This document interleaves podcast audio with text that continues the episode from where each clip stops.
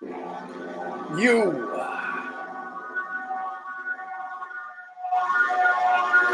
Are now.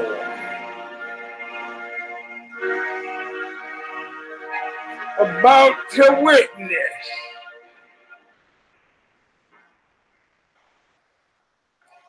The awesome, crushing a might of the Eugene S. Robinson Show Stomper!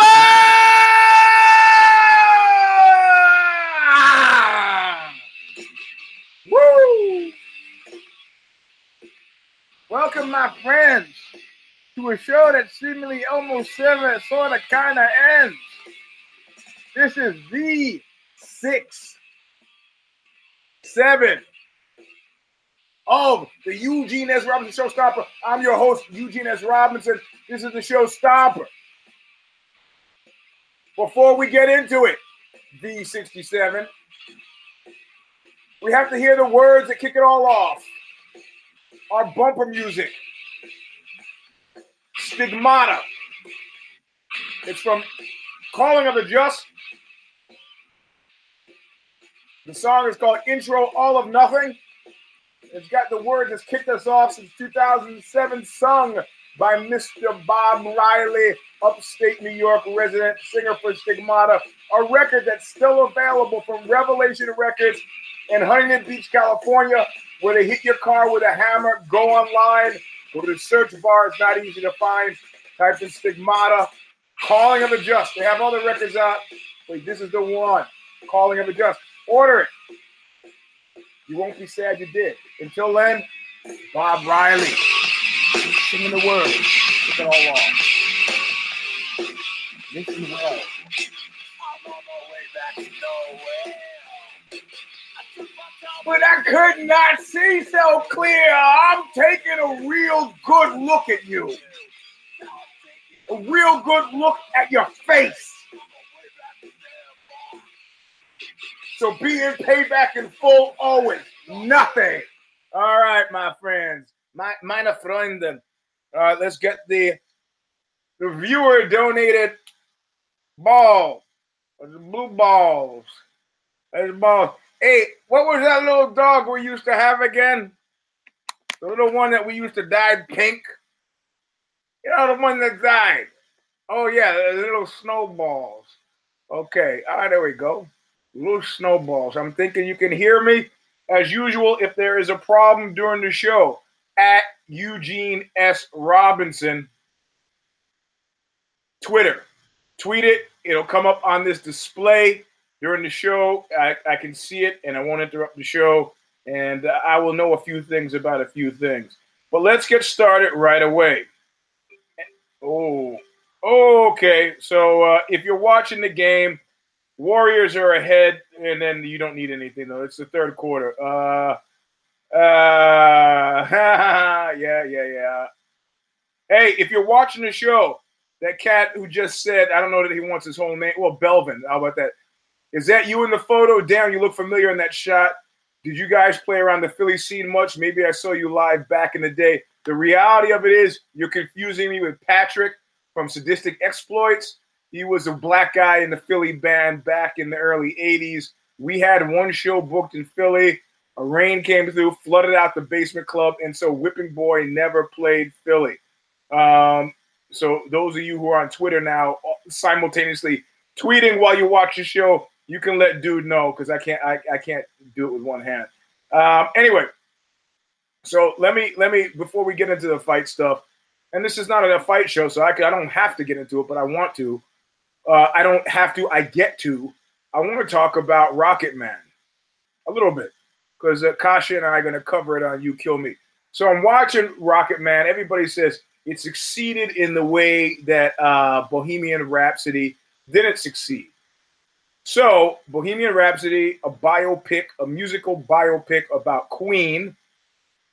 The Rocket Man, a musical biopic about Elton John. Now as luck would have it, the huge Elton John fan in 1975 specifically resonated. Someone saved my life tonight. It was a great song. Everybody, all when I was at camp in the summer of 75, everybody loved it. Yeah, okay. In 1975, I was 13. So, song is held up over time. It's about uh, uh, his suicide attempt. Someone saved my life tonight. Sugar Bear. I don't, whatever. Who knows? So, uh, and I'm watching these movies, and both of these movies have a couple of things in common. One, most specifically, they have in common is a lot of man kissing. There's a lot of man kissing. Now, I, am not opposed to man kissing. I feel fairly neutral about man kissing. Um, but I'm happy to see it on screen because it, it what it does is um, you remember it wasn't too long ago that people had had homosexuality was like a, a, medical disorder, right? A psychological disorder, which we talked about this on the show a few weeks ago when we talked about how I think trans is in past life imprinting, but homosexuality I think is biologically driven. So, you know, Bill Burr does a good piece on it about how he was angry at some woman who accused him of homophobia because he looks up and he see two he sees two men kissing and he kind of made a face and he says he's not homophobic. His mind just wasn't ready for it. He goes, like if he was gay, and he's walking down the street and he's seeing a hetero couple make out, he might be like, eh, why don't you guys get a fucking room? You know, to each their own taste is I think the point that Bill Burr was trying to make. But I, I like the idea that these movies normalize it to the point uh, uh, that it's just people that you see kissing on screen, right? No amount of move, no amount of seeing men kissing on screen will make you a homosexual. As far as I know, the only thing that makes you a homosexual is a penis in your mouth. And there've been uh, like that Republican cat who got busted working as a, a male escort. He made made the bold public claim that because he was a male prostitute, it had no bearing on homosexuality. Like there are many, you know, uh, uh, uh, lesbians who work as escorts. In other words, they choose not to have sex with men in their romantic lives, but as a professional deal, they'll do it. So he was making the claim just because I suck and fuck for money uh, doesn't mean that I I enjoy sucking and fuck for money. And indeed, he, he might be telling the truth. Oh, really? What happens at your job if they stop paying you? Now, you've also heard me talk about that ex of mine who was like angry with me un- inexplicably because I talked about an ex boyfriend of hers who she described as omnisexual. I said, dude works as a male prostitute during the day. And before he gets home at work, he likes to wind down at a gay bathhouse post work. So he's having homosexual sex professionally, and he's also having homosexual sex to wind down. There's nothing omni about that.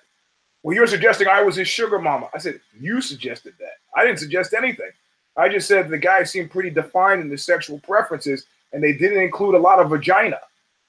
On an hourly rate, eight hours of having sex with men for cash, then winding down by having sex with men for free doesn't sound like a guy who has much time in his life for vagina, unless that vagina happens to be paying the rent. It yeah, it's the truth. It fucking hurts. Anyway, she got over it. So I'm watching this movie and I'm meditating on the nature of, of, of man kissing. And then I think, you know what? It's interesting.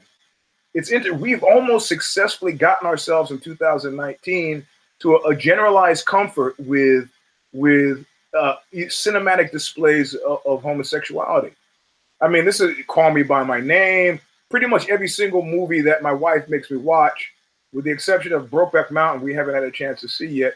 It it it, it, it, comfortably establishes a place in a modern reality for people who have same-sex attractions, and as far as I'm concerned, totally cool.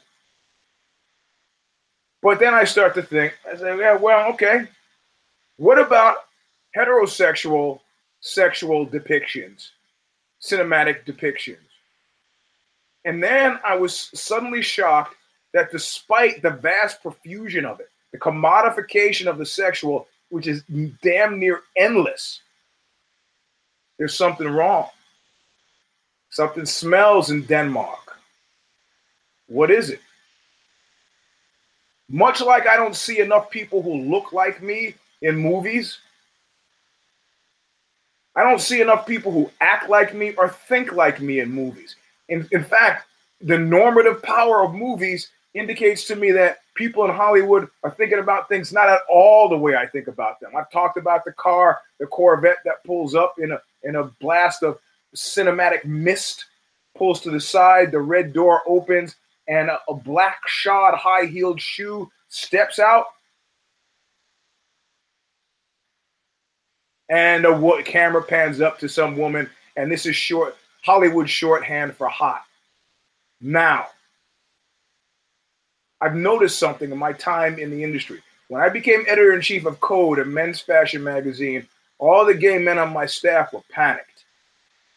And they said, Eugene is a fucking homophobe and we don't want to work for him. And the departing woman from Conde Nast said, I don't think he is. We need to give him a, a try, a chance. And so they did. I'm a frank talking man. Usually people say that stuff and they're about to be assholes. I'm a frank talking man. And so all the stuff that had been very much part of the fashion world that had seeped into editorial when the woman from Conde Nast was the head of things, people snapping and meeting and saying, you know, snarky, fucking waspy, wasp, uh, waspish things, not wasp like like white Anglo-Saxon Protestant, but you know, snappy, mean-spirited, all that sitcom shit out. I don't conduct myself that way in real life. You got something to say to me? Look me in the eye and say it. I told the entire staff. If you feel a need in the middle of a meeting to storm out and slam that door, keep fucking going. Keep going. Because if we can't do business like adults, we can't do business. Got nothing to do with homophobia. I just don't, I'm not digging on it. You want to be temperamental? Do it on your personal time. Not here. It stopped. All right. So um, uh, I'm doing this magazine, and there's a great shot of a female celebrity. We don't have to talk about who she is. It's a photograph of her, and she's super fucking hot, right? And she's being she on those some some artist makes I can't remember his name. He makes these uh, uh, uh like airplane steel, aluminum steel couches, and she is sitting on a couch with a, a, a denim shirt. It's a fashion magazine. We're trying to sell stuff, a very expensive den- denim shirt that's like unbuttoned to the navel, that her legs are kind of crossed so you can see her thigh. And next thing I know, I'm fighting with the entire staff, which means all the gay men and like half of the women. And they go, You can't run this photograph. Nobody's in this magazine to look bad. She looks bad. I go, What about her looks bad? She goes, Her thighs look too big. Huh. Her thighs. Would those be the things underneath her big giant titties? Uh, yes, Eugene. I go, I think her thighs look great. They look too fat. I go, never had I have have I had sex, heterosexual sex with a woman, and I've said, I can't possibly have sex with this woman. Her thighs are too big. And he said, Well, Eugene, it's not what you think about her. It, it, it's about what her her people think about her, what she thinks about her. Said, I'm not taking advice on what's heterosexually sex heterosexually sexual from women or gay men. I'm sorry. In other words, I'm not going to sit silently while you tell me what I should find fucking sexy. There's only one thing that tells me what I should find sexy, and that is my penis. And my penis says, this photo is a go. Yeah, they sulked a bit and they ran the photo I liked. Nobody complained. Indeed, I got a shitload of letters from men who are engaged in home heterosexual sexual behaviors. I guess I can just cut that out and say heterosexual behaviors. But you get what I mean when I double it up that way. Who were happy with the photograph. And I got into this kind of uh, uh, kerfuffle with a lot of times with the sex column, and I'm still doing a sex column. Now I do it for OZY, ozy.com. It, uh, it usually goes on Sunday. This one will be tomorrow. It's weekly. It's called Sex with Eugene. And I started to realize something in a weird way. I am probably, to my knowledge, the only heterosexual male sex columnist in the world.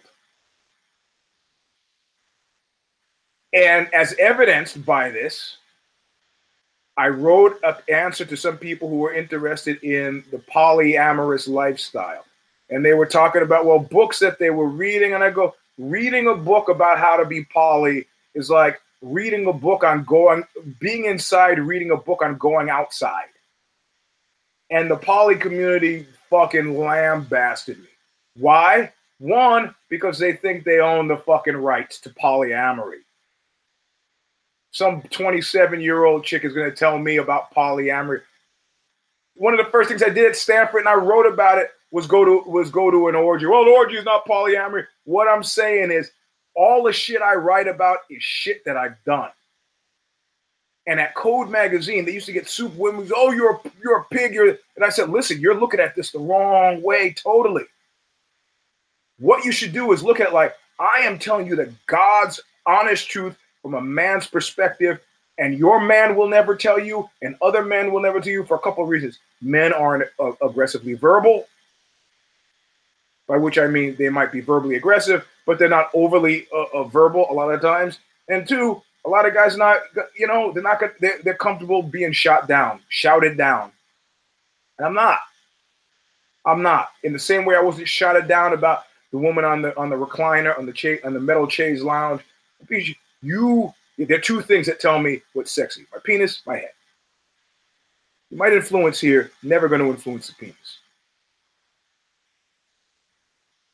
And so once the women who read the column understood, I got no need, I don't live with you. I have no need to lie to you. That I'm given the unvarnished male perspective.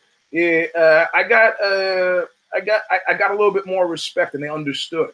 The poly people, I had Andre Shakti, who appeared at we had a, a sex with Eugene live event. At one point was oh you don't understand. I go and finally I had to say don't think just because I wear a suit I'm just a guy in the suit.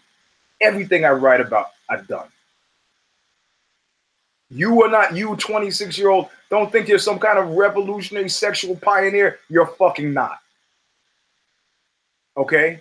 And is certainly not a heterosexual man and and these magazines uh, Code magazine was not dissimilar from GQ or all these magazines. You know, Queer Eye for the straight guy. Yeah, I'm hearing a lot of interpretive stuff, but nothing from the horse's fucking mouth. So I say, okay, heterosexual sex in movies is being crafted by people who work in the movies. And it's just like sex columns, it's like anything else. Guys are not going to either. They have really cheeseball conceptions like Michael Bay esque. You know that that's you know the heterosexual creme de shit that's rising to the top in Hollywood.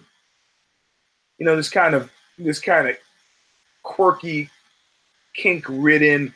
There's a friend of mine who used to work at Paramount for ten years, and she knew a guy, a producer guy, who had the largest library of rape scenes from movies.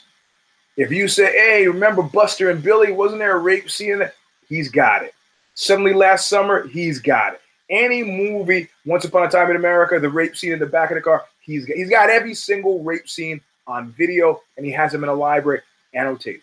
He apparently is in the cinematic rape scene. So, unless you got had somebody who's got a very specific kink, the movies in Hollywood, much like the sex columns in America, like the fashion magazines in America, are put together by people with sometimes maybe not an aggressive grasp of male sexuality. And those people are doing these normative, giant fucking pictures that seep into our heads and sort of affect what our penis thinks it, it, it wants. I used to be a bouncer. I used to see these these women toddling in on these high heeled shoes, thinking I got it going on. Talk to them for fucking thirty seconds, I gotta go. Sex is really personal. Sexual attraction, really personal. Really, people I have said to me, "Man, you had sex with someone. What the fuck would you do that for?" I was like, "Hey, bro, I got a feeling. I got, I got. It's a soul to soul thing. Was she a ten? They don't all have to be tens. Now, if you're going along and you got two, two, two, two, two, two, two, two, two, two, two, two, two, you might have a problem. or a preference. So I'm starting to think, okay, are there cinematic depictions in rock and roll? Okay, let's see. Well, Buddy Holly was pretty chaste. Ritchie Valens was all hung up on Donna, and they, they, we didn't have any of that. Mm, okay, Johnny Cash, well, he was more had problems with God, his parents, and pills, and the woman, the women, and there was a little bit of, but he married June, and then that was okay. What other cinematic depictions of rockers? Oh, well, there was Dirt, and the boyish Vince Neil fucking faceless women over uh, dressing room sinks. You might think a lot of things about Vince Neil. You might think a lot of things about cinematic depictions of Vince Neil, but guys who are pissing in bottles, farting in each other's faces, dressing up with makeup, and play, these were boys. Boys. I had sex with a, a young woman once, and she was, I don't know, maybe 23. She said afterward, Wow. And I go, What's that? She goes, I had sex with a man. I was like, What man? She looked at me, You. Because I never think of myself that way. I knew something was going on walking through the streets of Queens when I was older. And people go, Hey, mister. When two years before they go, Hey, boy. You know, black sections of Queens, kids call you Mr. or boy. That's it. At 19, they start calling me Mister. When I was 13, boys who I didn't know sometimes thought I was a girl. It didn't bother me. Started lifting weights when I was nine. We didn't start to see real results until I was 14. They stopped that, but I didn't bother me.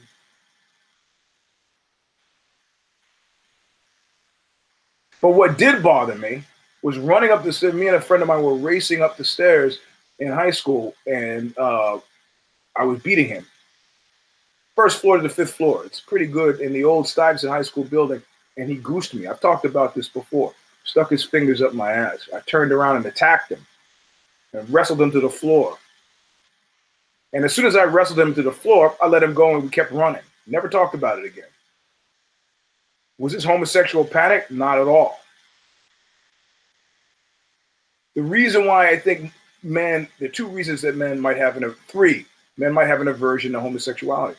One is they feel they might be homosexual and they realize it's going to make their lives harder and they don't want you know people learn words like sissy and faggot way before they they have a real grasp of it and they have a generalized understanding that people somehow don't like them so they internalize this this, this taste. So you, maybe that's me. That could be. Or um uh, well, you religious lunacy it all ties into that same thing that same primary concern in my instance, it wasn't homophobia. In my instance, it, it, was, I'm getting the sense that there's a lack of respect here for me as a man.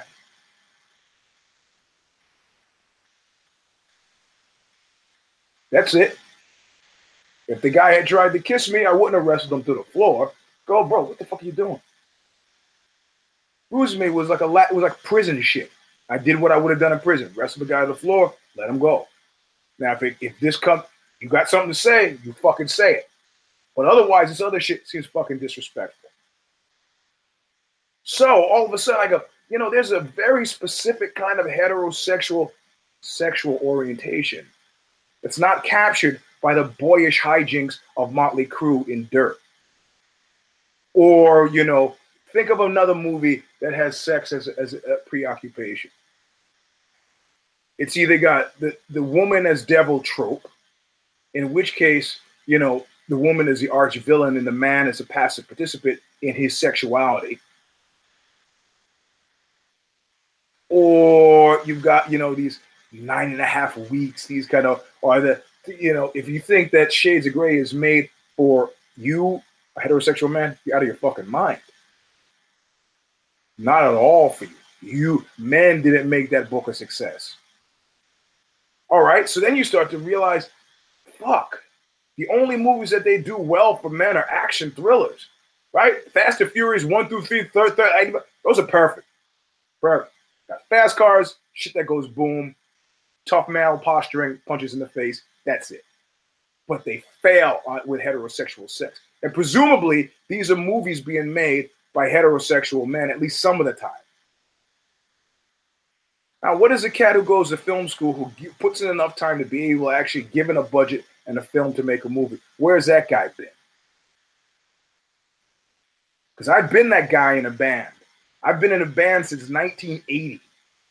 Been doing music since 1980, and before that, commercials and modeling and stuff like that. So I've been heterosexual, sexual, male sexual orientation, and so I've seen and all of the excess as well.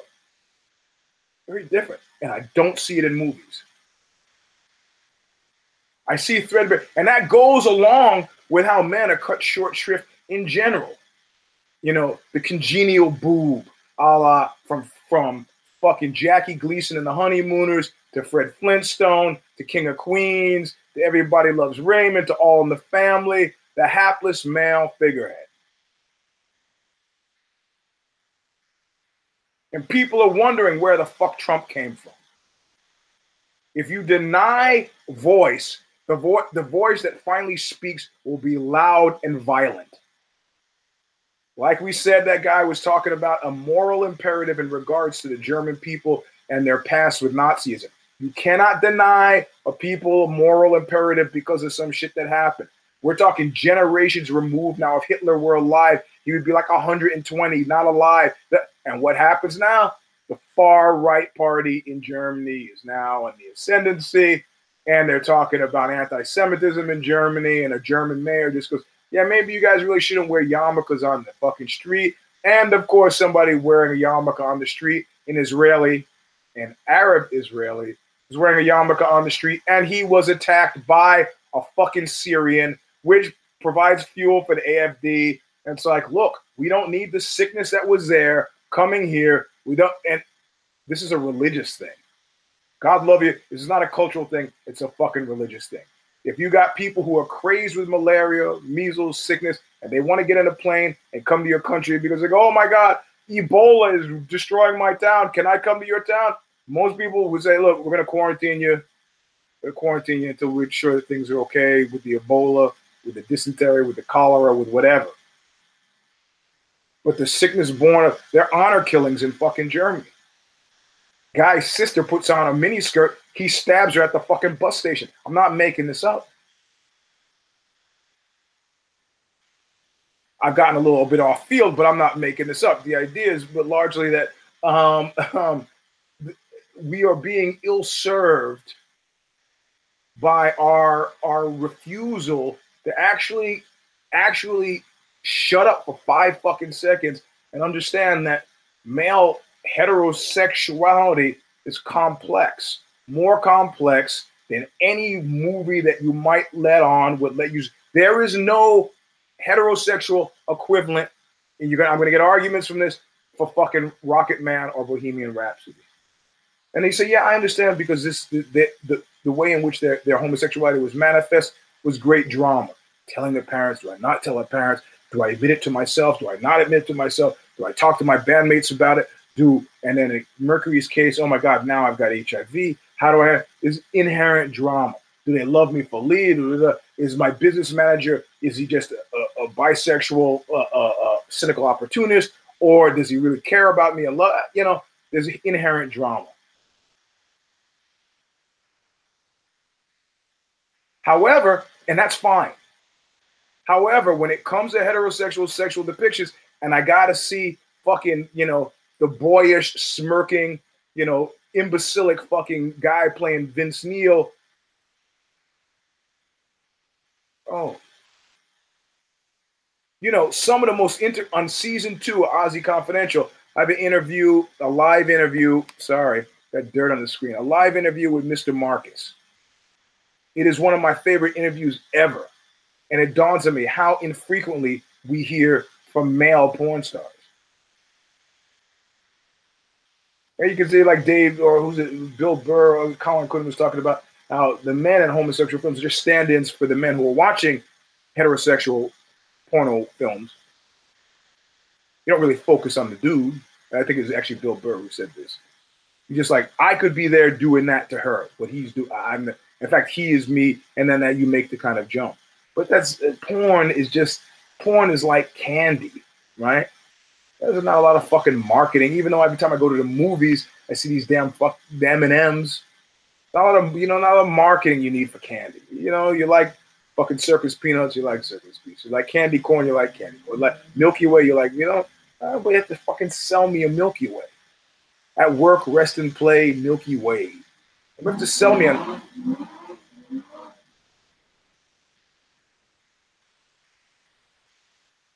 Yeah. Yeah. Yeah. There's a lot of happiness uh, yesterday uh, because of uh, Anthony Ruiz's victory in my neighborhood.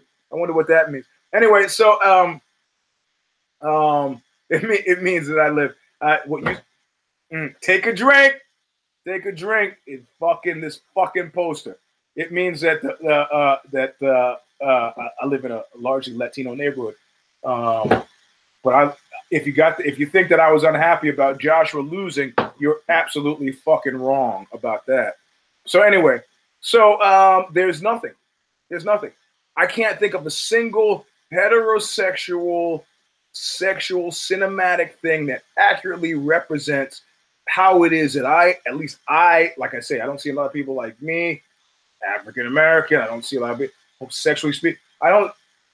So, Kasha, my wife, said, you know, you should, when you're writing this Oxbow book, you should write it with an eye towards somebody reading it and going, that would make a great fucking movie. And to do that, I'd have to be honest somewhat about sexuality, which I probably won't do. Because, you know, the way Hollywood works, in my experience with Hollywood, is that next thing you know, the, the movie's going to have fucking penguins with tuxedos in it. Oh, the collaborative process. Oh, it'd be so fucking funny. We'll put in the penguins with the tuxedos. Oh, it'll be fucking hilarious. People will love it. No, they won't. But I think I, I will do that. And and moreover, I have to honestly tell you that this next novel I'm working on, which is two books at a time, yeah, ultimately what I'm hoping is that uh, I'll, well, we can't talk about what I'm hoping. I'm going to finish a book right now. I want to finish two books. If you saw, uh, uh, I put a spell on you, the new biography of uh, Screaming Jay Hawkins. I wrote the foreword, six page uh, intro foreword for that. So I'm getting my toe back in, getting back in the books. Um, but this one I want to write called Love question mark love exclamation point love love.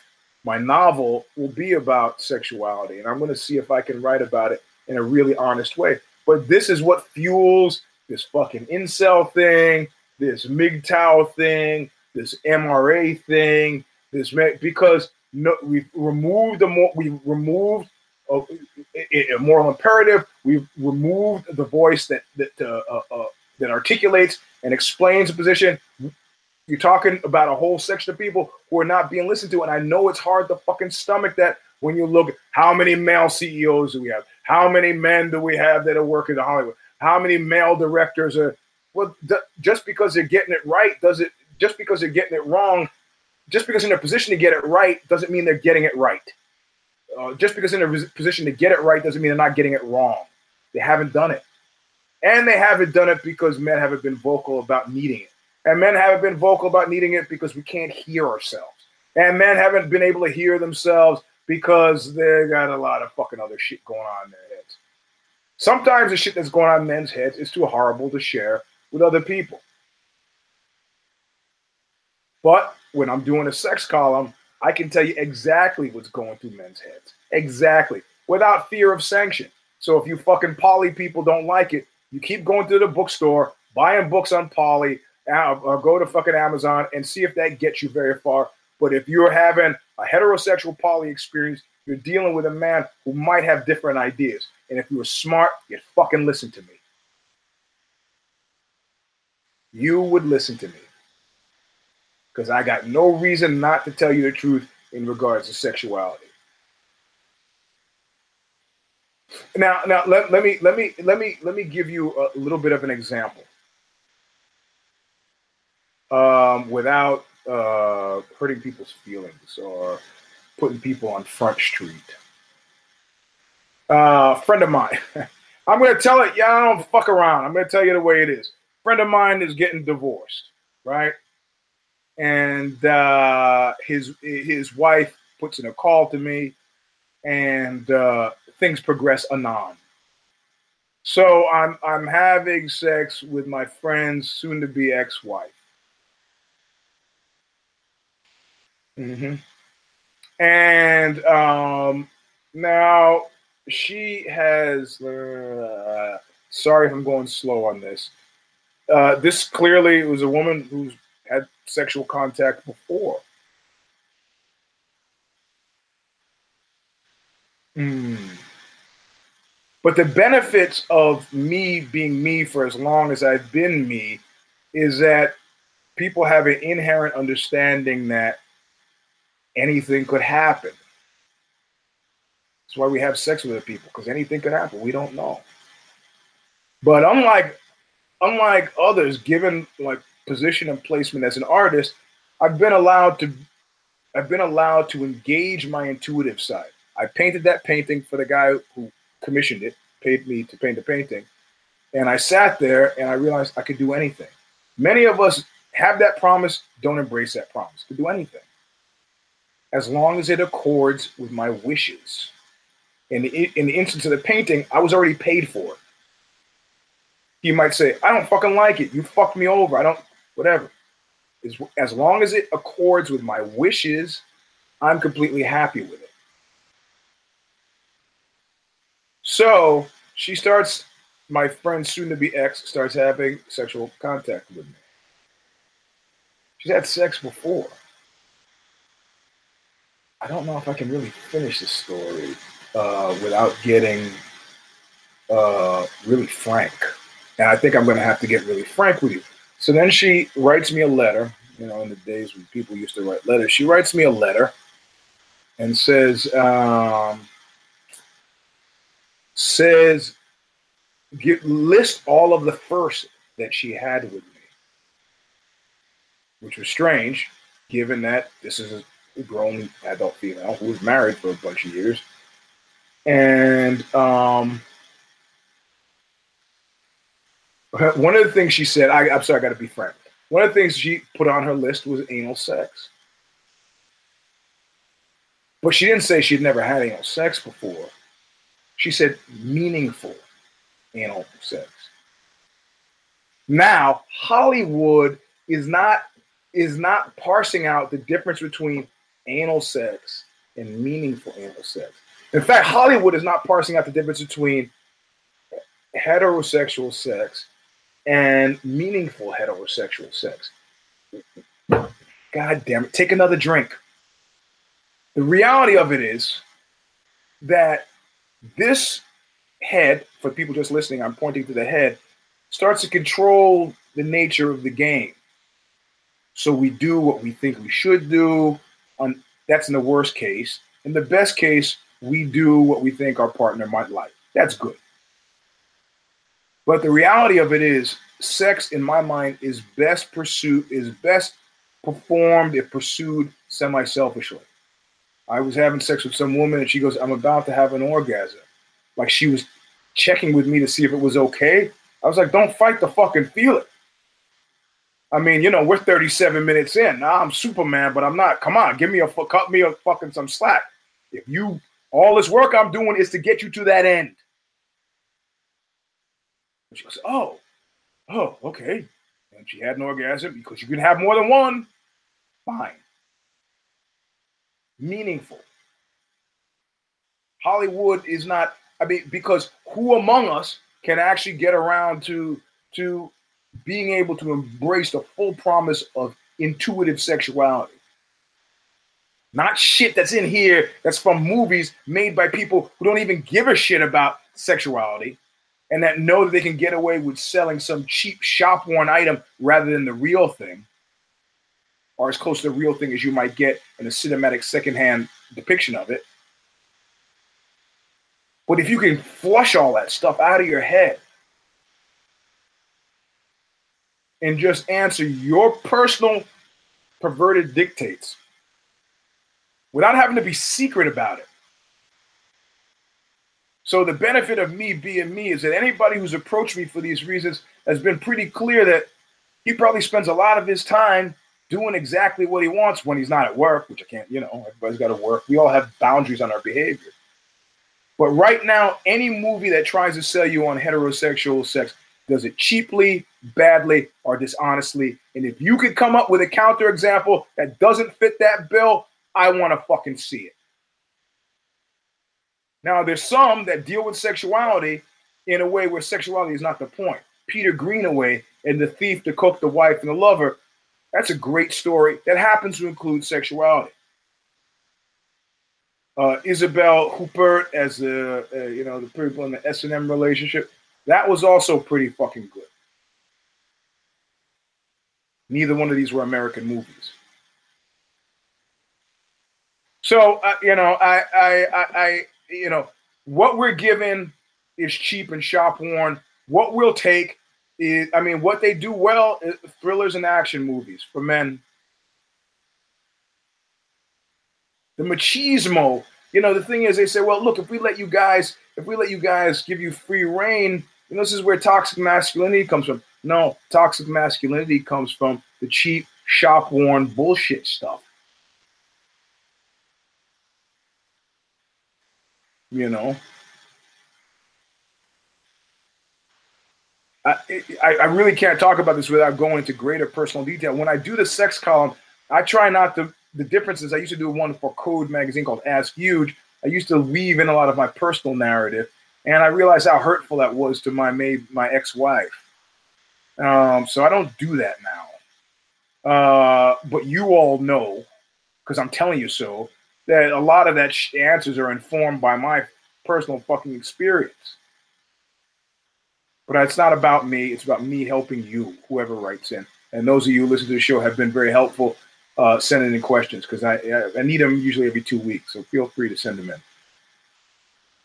doesn't have to be your questions. You can ask somebody else's questions. I need questions. I don't like making them up at all. Don't do it.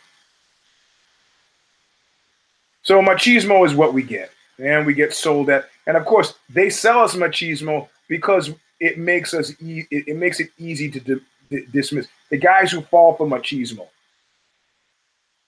Those guys are easy to dismiss unless they're rich.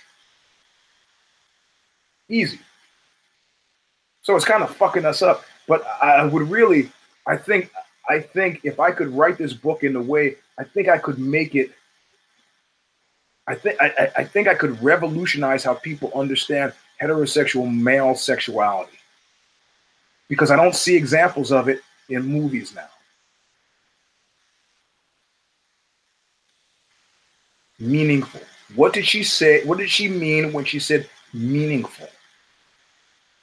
She used that word meaningful in any way that that word meaningful might have been used. Any dictionary definition of meaningful is probably what she meant. You know, driven by true passion, meaning is found quite easily.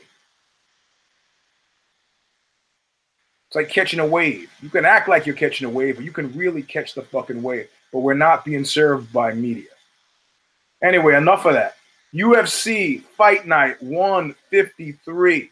And, you know, the race thing is going to tie into the boxing thing, which I want to get into. I promise a little bit of talk of race. As you well know, race really bores the fuck out of me. But I'm willing to talk about it in, in a very amusing way. But UFC Fight Night 153. Um, I didn't. Oh, oh, I see some notes. Which story? We finished it. What story did I not finish? uh, which story, man? You, I'm sorry. Which story? You said finish the story, please. Which one? Just tweet it to, to me in the DM, and I'll, I'll figure it out. I'm sorry if I left somebody uh, hanging. I think it, uh, just tell me which story. It'll come up during the show. So, uh, UFC Fight Night 153. Um, last week was my anniversary. Uh, I'll celebrate the year, celebrate the day that I actually first laid eyes on on my wife, which happens to be May 25th. Uh, Golden State defeats Toronto. Okay, well that's it. But the uh, one of you is telling me what story is. So uh, last week I was doing uh, anniversary stuff, not just the day that we got married, the day that we had sex. I don't want to get caught up in all that. I want to get caught up in the basic the day I laid eyes on you. May 20. The story that you that you try not to go into detail about. um,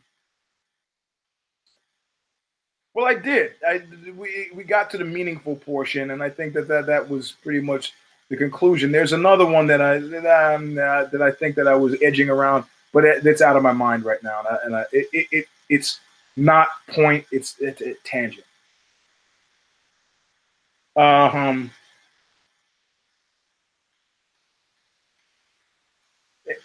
I'll tell it next week, like Chuck Berry said. Um, so um, I, we didn't. We there was an anniversary weekend last weekend, but and right now I'm looking at the cards. So, um, but um, we so we didn't do a care don't care preview for the fights, but it didn't matter. There was a lot of stuff on the on UFC Fight Night 153 that we didn't care about. But let's go down. We can go down, and as usual, we're not going to go through the ones we didn't care about. But this one is pretty simple. We're going to start at the top and talk about that. First of all, we're almost at top. Uh, Alexander Rakic is a known associate, known associate, friend of Knuckle Up uh, via uh, by proxy. So that what, so what makes you a known associate. Uh, Robert, uh, Robert uh, Roberto Pastuch, his ground coach, is a, a, a, a Sorrow Academy team affiliate, and is a guy that we used to train with. Um, so That's infuriating. Um, so Rachel is his guy. I don't know how to pronounce his name correctly. I, it, it, just, it just, it just infuriates me. Why don't you hang it, Eugene? Yeah, well, you're about to see Eugene flip out, much like uh, uh, Orson Welles in uh, Citizen Kane. So, um, so he he knocked out Jimi Manuwa in uh, 42 seconds of the first round, punch kick. And I would, had I done the, uh, uh, the preview, I would have picked him because he's a known associate. The guy's on a tear, and he's exactly the kind of young blood. Listen, let me tell you something. Let me tell you something. Johnny Boney Joni will be beaten someday. This is not boxing. He will be beaten someday. And my intent is to stay there long enough, not because I dislike the guy, not because I want to see him get older and, and diminish, but because I want to see I want to see who finds I see holes in Johnny Boney Jr.'s game, but I haven't seen anybody who's been able to capitalize on those holes, making them not holes, right? Not holes. If it's a hole and you can't capitalize on the hole, it's not a hole, it's a trap. So somebody like Rakic, you know, the guy who's around, you know, there are a lot of young Turks who are going to try, like like uh, uh, Couture used to say, try to put knots on your head. Rakic is a guy who might be that guy. Who knows? But uh, right now, light heavyweight, things are pretty interesting, unless you happen to be Alexander Gustafsson. Now, this was an early fight. Yeah, adding to the don't care portion, I had to take the car in for servicing, routine maintenance, did it. Start watching the fight there. Got over to Sorrow's, put the fight on on the phone up on the mats, and we watched between rolls. During the 30 second or 60 second uh, between rolls, we watched, and then we went back to rolling.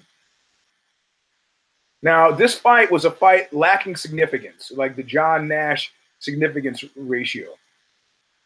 And in a lot of degrees, both these guys were, were nice guys, liked each other, it seemed, and were voicing similar discontent. Like, I don't really know. I would have thought that Gustafsson would have embraced his role as an executive level gatekeeper and go, that's where I am now. But it seems like, like he said post facto, that's not why he's here.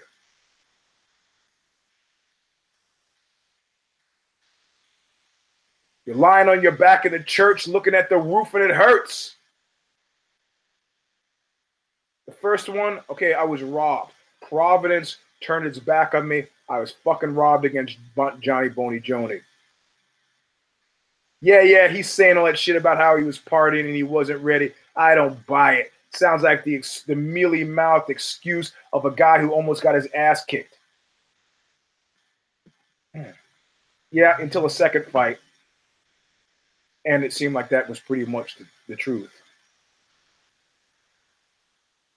Not taking another number in the fucking Phantom Toll booth, bro. Not doing it. I'm like pulling the ripcord like Johnny Utah. I'm out. And and Johnny Bonigioni himself is really kind of a perfect sadist. He's like Reinhard Heydrich of, of, of MMA, by which I mean very specifically that the best or worst kind of sadist are the ones that have no idea that they're being sadistic. How touching. My whole family was killed in the. Uh, How touching. So Johnny Bonigioni, in a gesture that I think was really in a goodwill gesture, text tweeted afterward, I don't believe him. Mauler's a warrior. He'll be back. What, man? You're not listening to him. See, we would call this in comedy a callback to the sexuality discussion about heterosexual men not being listened to. It's easy not to listen to heterosexual men because nobody's saying anything. And also, I tell you something else to go back to double back to the sex topic. It would be hard to make a to make a movie or cinematic work of art depicting successful, uh, successful um, uh, uh, heterosexual male sexuality without, because who cares about that? I mean, there's a reason why James Bond is kind of a cartoon or mutated into what he is now, which is kind of a Daniel Craig esque sob sister. Do you know what I mean? Let me explain to you as, as a tangential aside. If you were to take a guy like James Bond but not cheeseball, but has so much game that he just has sex with a lot of different women. Women won't like it. Even if the guy is not playing. Even if he doesn't, you know, they say, oh, he's a player. He's got game. It's not a game. I'm not playing. This is definitely fucking serious. You're getting some insight now. What you're asking for, insight into how I think and approach this. This is no game, and I'm not playing. This is deadly fucking serious. By which I mean, if I reject you, it is because I've made a determination that there is no romantic possibility afoot here. And that shit hurts. Not because I'm fucking up, not because I'm a jackass, not because I just want to fucking bone your best friend, not because any of that stupid shit. It's like for a period of time, it's like in, in Hellraiser Part 2, where that big black spotlight shoots over the landscape of hell. And when it passes over you, you're filled with the darkest, moribund horror, emptiness, isolation, the worst feeling ever. That's not this. But it's like that same thing. When a spotlight of meaningful, direct, non game playing, uh, uh, uh, uh, not not a gamer, not a player, turns on you, that's a very serious fucking moment. I've had women come back to me because they realized that they had that moment and they were wanting in that moment and they want to relitigate that moment. It's impossible. More often, the subtext for this is you had your chance. You had your chance. I came to you complete. Dharma gates are endless. My connection to you was complete and total and direct and honest, and you fucking were doing some TV shit with me. Out, out, out, out. OWT out, like Fred Flintstone says. So, anyway, I mean, he says to uh, uh, uh, Gustafsson, because you'll be back, and he doesn't even really real. I understand. I think it was it was it was well intentioned, but you're not listening to Gustafsson, who said, "I'm not here for the money. I'm not, I'm here for one reason and one reason only to fight the best, to prove that I am the best. And I have now had ample opportunity to see that I am not the best. And I need you to leave me the fuck alone in that moment and let me go my way. Johnny Bonigioni's go, he'll be back to what? Anything I need to learn about myself, I have now at present already learned. And that is very specifically I am not the best. Thought I was, I'm not. Good luck to you. I hope I hope he does what very what very few have made uh, been able to do, Randy Couture has done it wonderfully. Chuck Liddell, not so wonderfully. And that's just a fucking walk away. We did the Care Don't Care preview for this next coming weekend. The, the Donald Cerrone, Tony Ferguson, you know, Shevchenko, and the, all the, this big fight. June 8th is a big fight. Um, and we talked about it. And, you know, John Nash was like, well, dude's to run out of money. He's only 32. Yeah, he could run up into that Mayweather spot. Ends up not having money. It's like, Jesus Christ, bro, I gotta, I gotta have some money. Hey, listen, I got a question for y'all who, uh, who are, in, and you can answer in the in the DM. Oh, I can answer in the DM. But uh, I think my phone, my Apple, is finally fucking sort of fucking up and cracked, and it's probably time. I'm gonna hold out until 2020 because I'm not impressed at all with the current iPhone offerings. Uh, is that wise? Those of you, if you're any Apple, Mac fan, or iPhone fans, should I wait until 2020? I used to work there too, so I got insiders. But uh, um, or is if I were to get one upgrade from this, what the fuck is this? I have, I can't even read it. Uh, I think it's a 6S. What should I get? Anyway, think about it as an aside. So, uh, so he says, hey, "Come back, dude needs to go. Needs to go.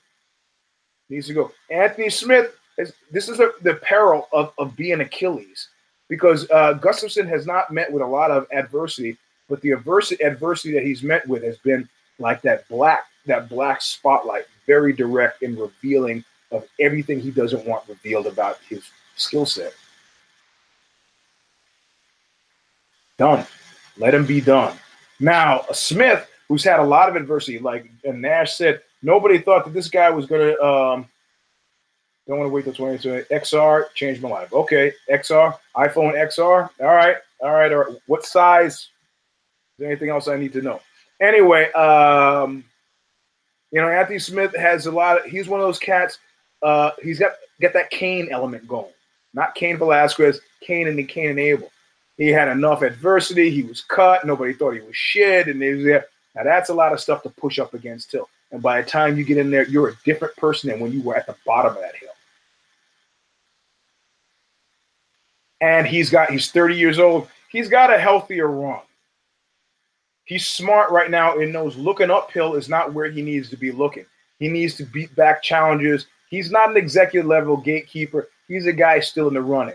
He needs to turn around. He needs to fight a Rakic.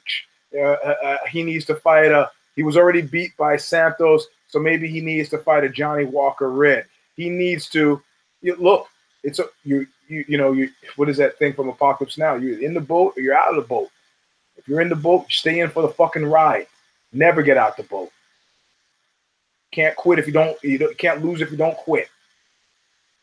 Well, that's not really true, but you so you know, Gustafsson realized I'm losing and therefore I'm quitting. So it's a, a, little bit different. So Smith was great. So and we talked about Rakic, and then what were the other fights that were worth a damn on the card uh, that I don't really because I want to get into nothing really that's striking my mind. You know, we I, I, talked about in Care Don't Care. If you really care, she Steph wanted us to talk about four fights on the card. Two we just talked about. The other you're drunk by now. If you're drinking every time the poster falls, this is probably a first, a five time a show. The uh, but the other two fights that she cared about, you can listen to on the Care Don't Care. I don't care. I'm looking at them now, and I don't care to go over them. Devin Clark and Darko Stus, Stus I don't I don't care really, right?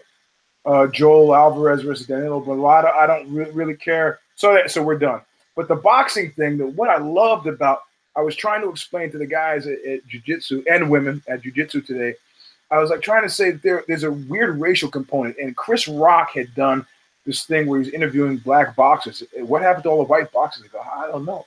Have you ever fought a white boxer? I don't, I don't really think so. He said, Well, do you think you would ever get beaten by a white boxer? And like, No.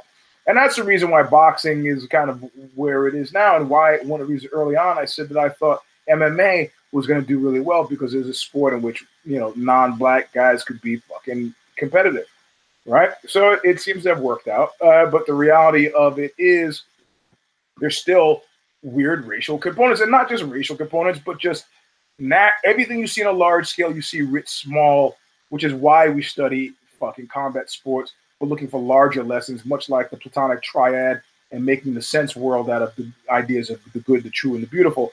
So I know when they got into that ring, that Ruiz looked across that ring of, no way am I going to be beat by a fucking Brit. Now I'm sorry, the most combative, dangerous people on this earth, by my estimation, and the places I've traveled to, Americans and Brits are on some other level shit. You know, when my leg was fucked up, I was in a bar, Die Teufel, in Amsterdam. And these two guys were just talking to each other. One guy was fucking hogging the chair like he was crazy, like like he was. So he gets up. I'm waiting. My leg is pulsing, and he gets up and he walks to the bathroom. And I go sit down in the chair. And his buddy comes and tells me, he goes like, "Oh, my friend." I go, "Is his name on it?" And the guy goes, "Well," I said, "I'll tell you what. When he comes back, maybe I'll give him his chair back." So the guy comes back and goes, oh, "That's that's my chair," and I go, "Is your name on it?" And the guy goes, "No, it's my chair." And then he gets hostile. Now, if somebody says it to me, I laugh and I say, "You know what? You seem like a nice older gentleman. You can have the chair." And then I would go, "Ho ho! No, not doing that to me. The chair is your. You take that fucking chair." Uh, but the guy came at me with uh, came at me with this. Uh, what was my? And I said, "You got your, it's your name on it." No, it's not. I said, "Well, I got this cane." And I've been seeing you stand, sit in this fucking chair for 45 fucking minutes. Anything you had to say to him, you probably already said, or at the very least, you could say standing up. So I'm not getting out of the chair. And the guy stood there for a second talking to his friend. He's like trying to mad dog me. And I'm not, I'm there alone. I was there with the rest of Oxbow. They left. I'm just sitting there alone, enjoying the sights. And the guy's like two feet from me, kind of mad, trying to mad dog at me. And I'm just looking at him, enjoying my drink. What? Now, I could do that in Amsterdam. I guarantee you, if I did that in fucking England or Scotland or Ireland, they'd be fighting a foot. Or New York or Philly or North Carolina fighting a foot. We're a little bit different. A little bit different. So I know Ruiz looked over there and goes, No way am I going to let a Brit, because the popular media conception of pip pip cheerio or spot of tea and all that. You know, if you've ever been over there, know, friend of mine, a good friend of mine is in London. He's like, oh, Eugene, man, I, I fucking got bottled. Go bottled? What the fuck is that? I never even heard of that. What's he mean bottled? He was drinking with some guy. The guy says, hey, hey, you want to go out and do some line of coke? Yeah, sure. They go outside. This guy was one of London shoot fighters. They go outside, do some coke. They do some coke. They're standing there drinking, talking. Next thing he knows, the guy takes his mug, smashes him across the face with it. What the fuck? I go, what did you say before that? Nothing. It's a thing now. People just bottle each other. It's not like the movies. It's not like they get cling and the thing breaks. Fuck it, man. Fucking had to fight the guy to the ground. There was no reason for it. But I that's the reality. But the popular media conception of is like a little Lord Fauntleroy, and then the press conferences, you know, Joshua's, man, I'm going to ah. Fucking dude, people were going crazy in the neighborhood last night. They were supremely happy. All the combat sports fans were supremely happy.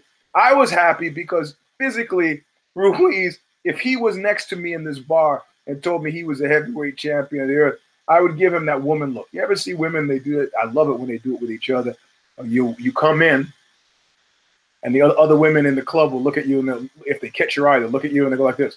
They look in your eyes, and they look down at your uh, your shoes, and then back up. And by the time they get their eyes back up to your eyes, if you're a woman, what they see, what they are transmitting with their eyes, will tell you whether your outfit wins or not.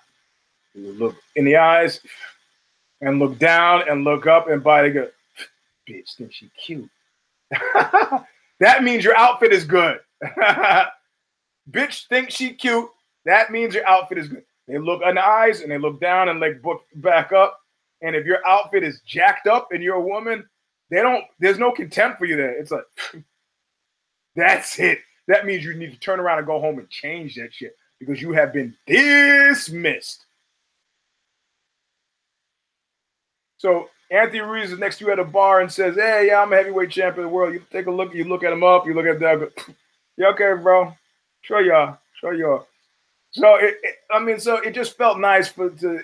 I mean, it's been a long time since a butterbean. It just felt nice for the guy who, you know, who's looking as non-alpha as alpha could be, come up, step up to the fucking post and go, "I got something for you, Jack." The handsome Anthony Joshua, you know, got his whole shit going on. But you know, Steph said it best. Guys got defensive holes, and somebody who was a fucking banger was gonna bang through him, and that's just what happened. That was a great fight. Great fight. And easy to see. I would have to pay anything to do it either. hey, Baldwin, that one's for you. Anyway, that's the end of the show. I've gone five minutes over. I'm about to die. I don't know. I ate something, some rat poison, something. Anyway, this is V67. I'm your host, Eugene S. Robinson. We've been all over the field. Listen, I got to say, and I'm not saying this to be a tough guy. I'm not saying this to fucking fuck around with you. But um, the take via patreon.com slash the stomper for May for May was down from April. How much down, Eugene? Probably about $80. What that means is through a combination of people canceling their sponsorship, but some people just do it like a one-time thing. That's a one-time thing. I'll do it. I don't know. We do fucking Eugene taking from my card every month. So it's a lot of people stepping out. It's like I gave you 20 bucks here, we're fucking out. and right. But it's down 80 bucks. Whatever. You don't have to pay for this. It's free. But if you want to, you, and you can, you should. Some of you have been texting me, tweeting me that you got paid. That's cool. Look, I don't want you to have to choose between me and paying fucking rent easily. I'll do this for you for free then. But if you got it, it'd be cool. Hence, Roma Raider, listener, viewer, gave me the blue ball. He just ordered. He said, "I got you some stands and a light because right now I got one light on a fucking on a bunch of blankets and the other one on a space heater. Why? Because Kasha took the stands away because she uses them professionally. It hurts, not mine. But he got me some stands, so maybe the lights will be better and not so chilly and icy now. So if you can have June end up being like a cool month, it's a short month. Patreon.com slash the stomper would be nice. If you can spare it, that'd be cool. Otherwise, go up, hit the little ding dong button on the top right, notifies you if we have other shows. Kasha was wanting to do You Kill Me tonight so we could talk about Rocket Man, but I don't think we're going to do it tonight because I'm starving to death. I got to eat. I'm feeling kind of peaked, and we'll get to it. We've seen a couple movies, so we can maybe do it next week. Uh, tomorrow, Sex with Eugene at OZY.com. I'm going to tweet it out. So if you get, if you're at Eugene S. Robinson on Twitter, you'll get it. Um, Mr. Sleep, the number three at Instagram, but uh, it's gate kept there. Insta- uh, Twitter is a free for all. Instagram is still gate kept. Facebook.com slash uh, Oxbow for the music. That's still open perpetually, I guess. Facebook.com slash Stomperville if you want to go to or uh, MMA Pachola, Pachola, Pachola, Pacholas. June puts his stuff up. But that's the end of the show. Thanks for listening. We'll see you Monday night. She'll go live with the Care Don't Care. Tuesday at 7:20. We do we were having technical problems the other night. We'll do if I did it, followed by immediately by if the shoes fit. And then next Sunday again, back after June 8th fights, June 9th, uh, we will do another Showstomper. V68. Take care of yourselves. Be careful. We'll see you soon. Look what you made me do!